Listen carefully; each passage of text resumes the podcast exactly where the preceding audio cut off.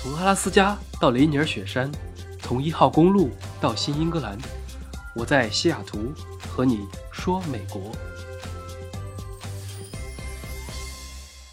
Hello，大家好，欢迎来到本期的饭后说美国。今天不是 solo 了，是双人秀。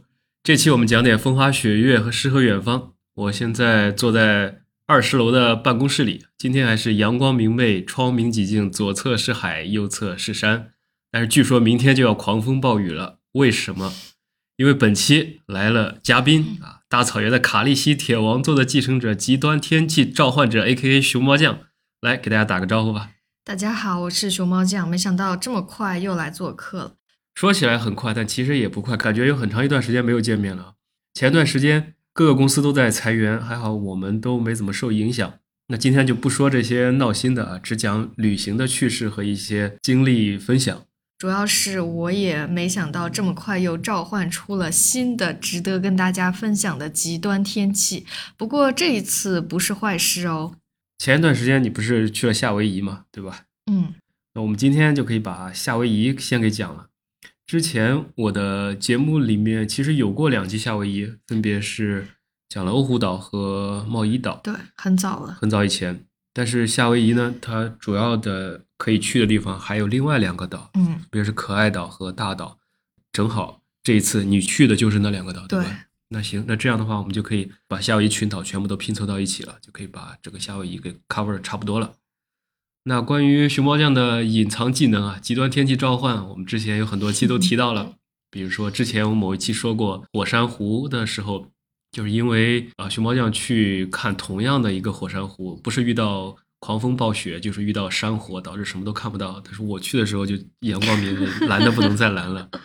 然后后来呢，去黄石就更加过分了。以前只是刮个风下个雨，到了黄石变成地动山摇了。在前几期我们上次讲房车旅行的时候啊，你夏天去黄石，给黄石带来了百年一遇的洪水，然后被冲到整个公园都闭园了一周，很多人都不让进了。对，去年六月份的事情。现在过了半年多啊，又该来一次了。那这一次你去夏威夷又干了什么坏事呢？这次更厉害了，我是感恩节的时候去了，结果火山爆发了。还好你最近没去土耳其，不然地震你也甩不了锅了。火山爆发，去年我看到很多图片啊，看起来还是很好看的，也似乎好像有点壮观。但是你一说起来火山爆发，好像又有点可怕的感觉。那正好你就可以详细给我们讲一讲。首先，你是怎么活着逃回来的？其实也没有那么可怕。就是夏威夷群岛中呢，有一座就叫做夏威夷岛。一般为了区别这个夏威夷州和夏威夷岛，我们就都叫它大岛。嗯，然后呢，在这个大岛上一直都有两座活火山，一座呢叫 Kilauea，就是基拉维厄火山。这个火山呢，它一直都很活跃，近一百年来经常喷发，而且每次持续的时间都说不准，有的时候几小时，有的时候呢几年。最厉害的呢，就是一九八三年的这次喷发，一直持续到了今天。只不过呢，二零一八年以后没有特别活跃，岩浆呢都在火山口里，所以在夏威夷啊，这个火山喷发不是什么稀奇事。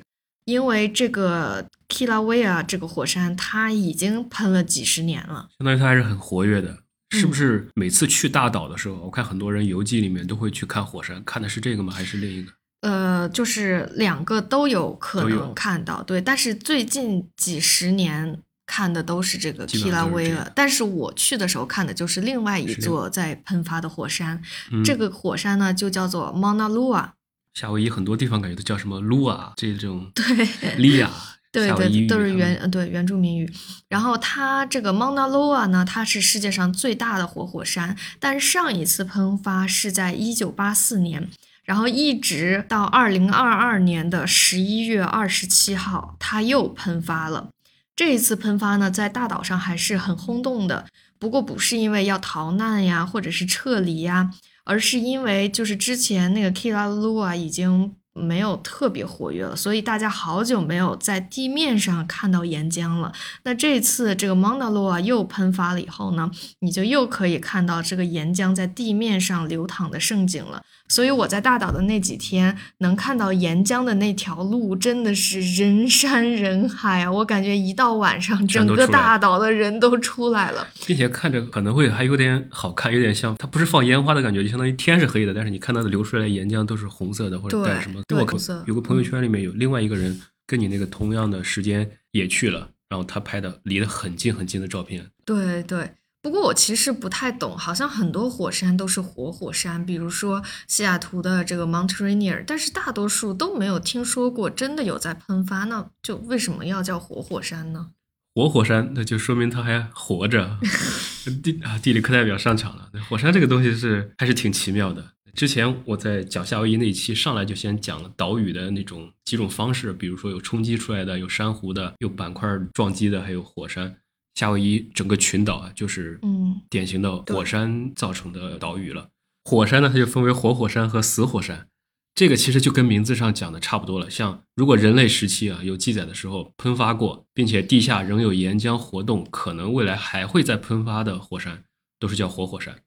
与之相反的，就那种没有喷发过或者岩浆活动已经停止了，将来也不太可能喷发的，就叫死火山。啊。这中间还有一个就是那种 半死不活的，嗯，也有种说法叫休眠火山，就是暂时处于暂停状态，但是未来说不定哪一天又喷了，那这种就是休眠火山。嗯，反正这个概念它的区分的标准好像也不是非常的严格，所以大概就是这么个意思。可以举一些例子就比较直观了，像最最著名的富士山，那它就是活火山。嗯，还有马荣火山，这个是在菲律宾的吕宋岛，它其实也挺出名的，尤其是去拍照的人。原因就是它是一个近乎完美的一个圆锥体，就是富士山我们看起来好像已经非常完美了，嗯但是它只能排第二。但马荣火山它更加的标准。西雅图的那个雷尼尔雪山其实也有那么一点圆锥形。然后这个是活火山，包括夏威夷上很多都是活火山。死火山的话，那真的就是已经太久没有喷发了。这个酒都不是说一百两百年前，基本上就是以十万年为计的。没有再喷过的，所以基本上以后不会喷了，就会叫死火山。像呃非洲，非洲最高峰，我们一开始学全世界各个州最高峰的时候，非洲那个叫乞力马扎罗山，它其实就是一个火山，只是说它已经死了几十万年了。对，还有之前你去黄石，黄石本身因为它地热啊，底下也都是火山，只是说它是死火山，但里面还有岩浆呢，可能不会喷了。嗯，就据说整个黄石公园下面啊是有很多很多岩浆，如果说。它虽然现在是定义为死火山，如果哪一天真的不小心喷了，就是可能美国的末日就到了，可能半个美国都会被受影响。嗯，但是话又说回来啊，夏威夷这个活火山啊，虽然感觉他们有时候小规模的喷，有时候可能能看到一点岩浆的这种闪耀，真的是这种喷出来的，还是规模比较大的。这次是被你遇到了，嗯，那你当时去近距离的感受这个喷发是什么特别的感受呢？其实就是火山喷发的时候，我还不在大岛上，我在夏威夷的另外一个最西边的岛叫可爱岛。那大岛呢是在夏威夷的最东边，所以火山刚刚喷发的时候，我肯定是感受不到任何东西的，而且火山是在那个半夜开始爆发的。然后我第二天早上起来看到新闻，然后我就觉得五雷轰顶，立马就开始做功课，看我第二天飞到大岛去的飞机受不受影响。我当时看到那个新闻，第一反应也是，果然又是你。对，要是可能飞机，比如说按我们的印象中啊，一旦火山喷发了，就会有些烟雾啊，有些尘土啊，可能取消了机票、航班要改签之类的。对，当时我还在想，你还能不能飞得成？对，要是受影响的话，那我就得去改签机票啊、酒店呀。那我就打算留在可爱岛上，把我没拿到的潜水证给考了。嗯，那潜水证又是另一个故事了，我们下期可以说。那我当时觉得你肯定也是凉了，大概率是去不了了。火山灰就算不影响飞机。它在空中也可能几天都散不了。就本来呢，我也是这么想的，而且我有一些朋友当时正在大岛看照片，是特别吓人，火光直冲天际，半边天都烧红了的感觉。但是呢，我再一看，首先呢，大岛的机场并没有对此事发布任何取消航班啊、机场关闭的通知，就跟这事儿没发生一样。然后呢，夏威夷当局还在那边说没有必要取消旅行啊，还嘲讽说什么我们现在的空气质量比 L A 当趟的空气质量还要好。火山爆发对我们最大的影响就是吓得大家都不敢来了，影响了我们的旅游业。就感觉这个官方声明的意思就是说，不就是火山喷发吗？小 case，你们千万别不来，经常遇到，对，影响我们挣钱呀。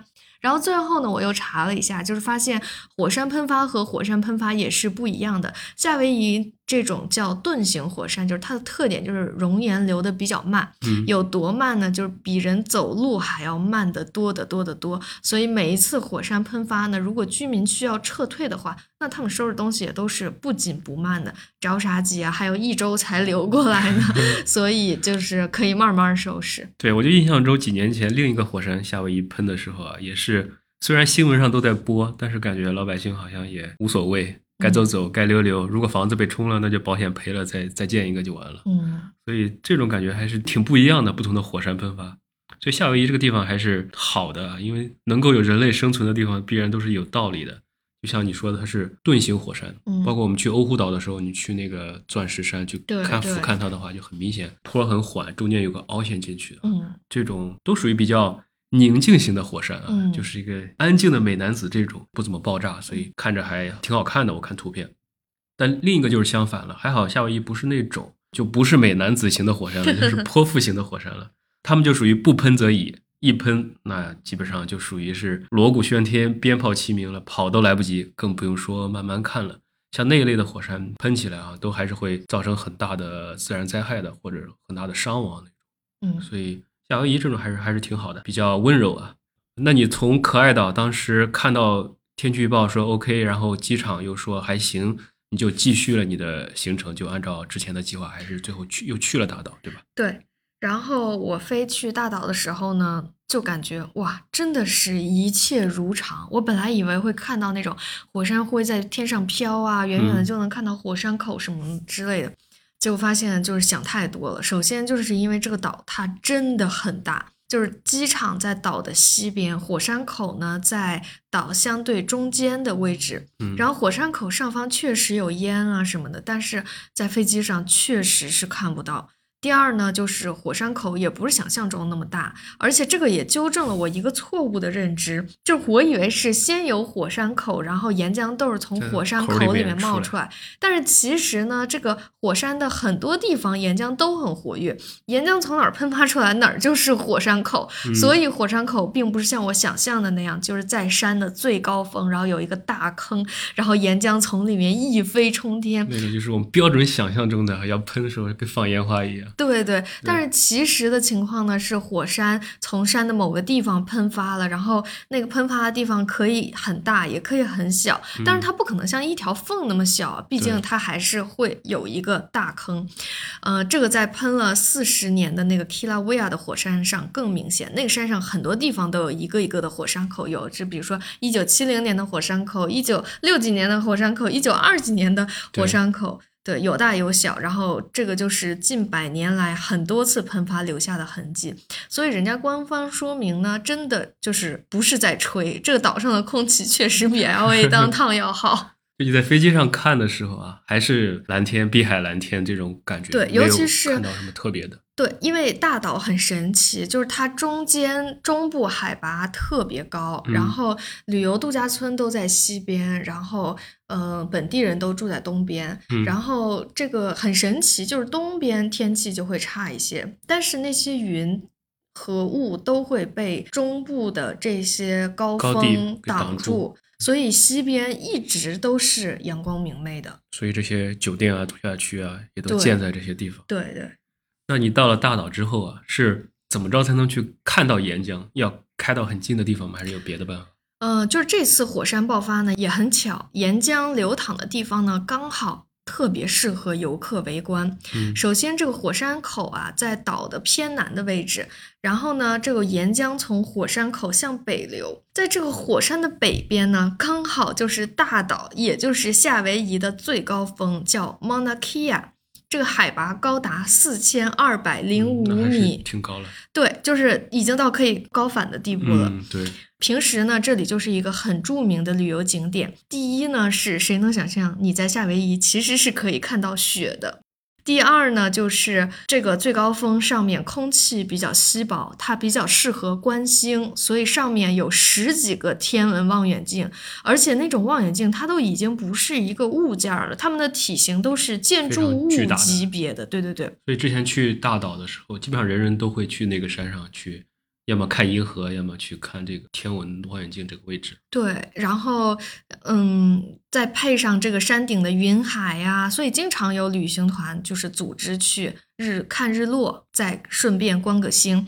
那我呢，就是去参加了一个这样的团，结果误打误撞呢，就看到了熔岩，因为火山和熔岩它都是晚上看要清晰得多对。我们的团呢，就刚好是日落的时候开始的，从日落的时候开始，熔岩就很明显了。然后在四千两百米的顶峰之上，一边是云海，一边是日落，一边是火山和熔岩，那真的是挺震撼的。而且据说啊，在这个 Mauna Loa 开始喷发的当晚，最高峰的 Mauna Kea 是在下雪的，所以这个岛就是一边在喷火，然后在相隔不远的另一边在下雪，冰雪两两重重天。对对对。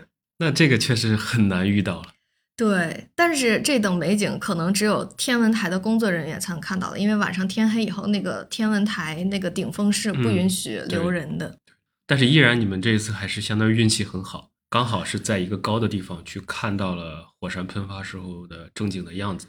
所以大家都是去这个顶峰上面去去看熔岩吗？能不能别的地方也看到？对，呃，就是这个顶峰它比较难上，因为上面的有的路它不是那种柏油或者是沥青的那种路，呃，而且呢，有的时候会下雪。为了游客的安全呢，就是在海拔三千多米的地方有一个游客中心，会设一个卡，就嗯是第一检查你是不是四驱车，第二检查你的油够不够，第三检查你有没有在游客中心停够半小时，因为上去就是高反，就是还是挺明显的。对，相当于是从海边，呃就是海平面一路直接开到三四千米的话，是挺容易高反的。对，而且它开得很快，一两个小时就从海平面零升到四千二。对我当时在贸易岛的时候，也是从底下开到顶上，是不是有那么一点三千多米的时候，就有一点点反应。对对对，所以这个游游客中心，就是让你缓缓一。缓然后第四点就是，如果天气不好，就完全不让你上去。最后呢，就算放你让上去了。日落之后也不让你在上面待着，但是我们的旅行团肯定是不会违规的，所以天天黑之后我们就下到那个半山腰的游客中心。哎，你说巧不巧？这个游客中心的停车场也能看到火山和熔岩，所以呢，那边就有很多这个摄影爱好者在那儿长枪短炮的。肯定来了很多人专门来拍这个火山和岩浆。对，所以我们不是观星团嘛，然后本来我以为是看看银河那种，嗯结果导游真的他扛了一个高倍的天文望远镜，就是很粗、很专业的？那种，大概？就是像一个那种巨大的啤酒桶。哦，那么粗，对，一开始我以为那个是我们的饮料，然后 后来发现竟然是天文望远镜。然后呢，他就把这个望远镜对准了火山口，哇，你真的能看到那个岩浆就像铁水一样从火山口里面源源不断的往外涌。你说它像烟花吧，但是它比烟花其实更壮观，真的很亮，就像那个提前过圣诞节了一样。因为它是红色的嘛，就相当于那种，比如说你有没有看过炼钢厂啊？就是那对对就是那种感觉的，再加上夜间可能它在流淌的时候又会一黑一红，这样有点闪，对就那种感觉。那确实啊，听起来是很刺激的一种体验，很不一样。那你除了在这个游客中心之外啊，因为我看有人发的照片，好像就是在路边就可以看到岩浆在旁边流，那这种你你有开过去了吗？对，就是在这个大岛最高峰和正在爆发的这个火山连线的垂直平分线上，刚好就是这个岛连接南北的一条最重要的这个高速公路。刚才我们讲过，因为本地人住东边，然后但是游客都在西边，所以他们很多人需要每天开这条高速公路，从东边开到岛的西边去上班，因为啊服务业啊对比较发达嘛。所以呢，这是一条很繁忙的高速公路。然后呢，在这条公路上也能看到火山和熔岩，而且因为这边坡度很缓，然后地势呢也比较平坦，没有什么遮挡物，所以黑夜里面从几公里外就能看到火山和岩浆，这下好了，这条路真的是基本上就废了。对，堵得水泄不通啊！那高速公路两旁全是违规停车看熔岩、拍熔岩的人，然后还有来回赶人的警察，还有不小心出车祸的，然后还有下班回家的，就全是一锅端，全堵到这个路上了。对，反正就是那个周迅那个表情包是好多人啊，整个岛上的人都过来看熔岩了。对，那你在这个路上，反正车也都基本上堵着了，都很慢了，有可以下车走到这个岩浆旁边吗？这个呢，就是大岛比较硬核的一项运动，叫 Hike to the Lava。就是以前这个 Kilauea 这个火山它比较活跃的时候呢，就有这个活动。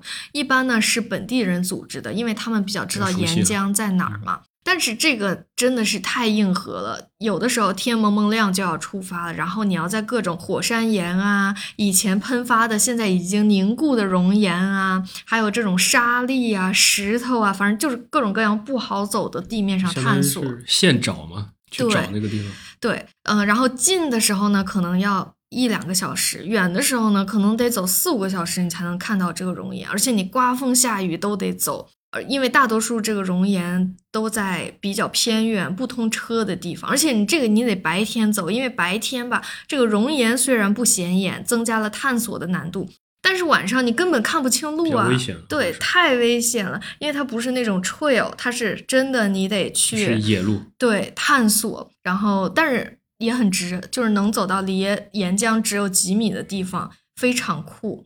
但这个活动呢，从这个二零一八年 Kilauea 它不是特别活跃之后，呃，地表上没有岩浆之后就对没有了。然后这个 Mauna Lua 呢，因为它虽然喷发了，但是它刚喷发，所以还不是特别稳定，所以呢还没有旅行团开展这个活动。我本来想去自己去走一下，但是一看这个难度真的太大了，那个地真的特别难走，太难走了，你想都可以想象得到。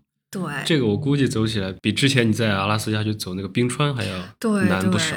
对，但是呃，只要是这个火山它比较活跃的话，哈，就是以后这个熔岩还是会比较稳定的留在地面上的时候，那它其实早晚还是会有这个活动的。大家去夏威夷大岛的时候就可以关注一下有没有。嗯。那大岛啊，除了这些之外，因为大岛确实比较大，很多人他会开车去绕一圈来玩。有些人是去你是刚才说的山顶上去看天文台，还有一些我听说，比如说有一些黑沙滩啊，有些别的东西，就是还有什么其他比较特殊的活动吗？在这个岛上别的岛没有的。就是关于熔岩的哈，还有另外一个，但是也是现在没有，就是以前有。对，呃，叫做熔岩入海，就是这个火山爆发之后啊，其实只有一小部分会流到地面，大多数呢都被火山口内部的很多天然的管道吸收了。嗯，这个火山内部的管道也是，就是错综复杂，有的管道呢它就会流到海边。然后这个熔岩就可以直接流进大海里，就像是一个火的瀑布一样。这个以前也是有很多旅行团在做，可以从岸边看，也可以直接坐船看，也是非常酷。然后坐船肯定比在岸边看的离得要更近，但是也更危险，因为一旦没开好，离得太近了，然后熔岩流到船舱里，也是发生过这种事故的哈。但是总体还是还是挺安全的，而且是在别的地方见不到的。不过呢，这个也是在 Kilauea。不活跃之后就没有了，所以这个夏威夷大岛是一个不能拖延的旅行地。你别说拖延个两三年，你就是三个月、五个月，甚至一两个月，你看到的内容可能都是不一样的。因为大岛确实太活跃了。说起来，就是有一句话，就是说美国现在是。这些国家里面，领土还在不断增长的一个国家，就是因为大岛，大岛它的火山在喷发之后流到海里去了，又变成了陆地，然后慢慢它还在长大的。本来它就已经很大了，就是因为它这个活跃地质活动造成的。那在这个大岛的火山公园里面，除了这个岩浆之外，还能看到些别的东西吗？在这个火山公园，它这个它面积很大，Kilauea 和这个 Mauna Lua 这两座活跃的火山，它其实都包含在其中。那这次这个 Mauna Lua 喷发之后，最佳的观看地点在火山国家公园之外。那公园里面呢，你其实可以走到 Kilauea 的火山口边上，然后晚上的时候，你就可以看到那火山口像一口大锅一样，然后里面那个红光就映到天上。但是说实话哈，就是两个火山之间的这个互动，也不能说是互动，就比较有意思。就是在 Mauna Loa 喷发的时候，另外那个就它就不活跃。啊，然后 Mauna Loa 现在已经没有再喷发，它就喷发了很短，不到一个月的时间。然后等这个 Mauna Loa 平息了之后，哎，我前两天看这个小红书上说这个。这个叫什么名来着？Kila 呃呃，就是 Kilauea 这个火山，它又开始重新活跃了。然后你在国家公园就能看这个 Kilauea 的火山口，就能看得更清楚了。所以这两个火山也在较劲。是，就是你强我就弱，你弱哎我就强。所以你这个就是每一次风景都不是很一样。然后这个火山国家公园内部呢，就是比如说它有一些一直在的旅游景点，比如说火山的这个熔岩流过的隧道啊什么的，你可以在那个管道里面走，你就可以感受到这个熔岩它在火山内部。流过的是一个什么样的管道？会不会流着流着，突然有火山喷了，然后这个管道里面 新的熔岩就把人给封住了？哇，那那那应该不会。铁锅炖大鹅。哎，对，呃，所以这个就是一个时时都能给你带来新意的一个国家公园。嗯，是有点意思。那我们讲了这么多火山啊、雪山，在这个岛上还有什么别的特色？当然，最大的一个特色肯定是大嘛。你如果看夏威夷的地图，真的是大岛比别的岛都要大好多好多。对，这个岛的特色呢，就是很狂野。嗯，这个岛有很多地方，它只有开四驱才能去。比如说我们刚刚说的最高峰那个山顶，所以租车呢，你要在大岛上租，一定要尽可能的去租四驱车。我看全都是牧马人，很多啊。对，然后还有比如说这个火山的关系。呃，大岛上有很多沙滩，会有不同的颜色，比如说有这个黑沙滩，有这个绿沙滩，反正这个岛还是有很多自己的特色的。不过它的海岛属性也很强，别的岛能做的这个岛也可以，比如说浮潜呀，大岛也有很多非常优秀的浮潜的这个点，水很清澈，而且在离岸很近的地方就能看到很多鱼。而且大岛还有一个最具特色的浮潜或者潜水的活动，我们留到下期说。可以。那今天我们这一期主要就是讲了这个火山的经历，因为毕竟别的东西也都属于平时可以看到，但火山属于是属实难遇。你去了之后，就近距离的体会了一下火山和熔岩这些，然后今天来我跟我们听众来分享。那这一期呢，就是关于近距离看火山喷发的故事，我们就先讲完啊，喝口水，稍事休息，是在夏威夷的大岛。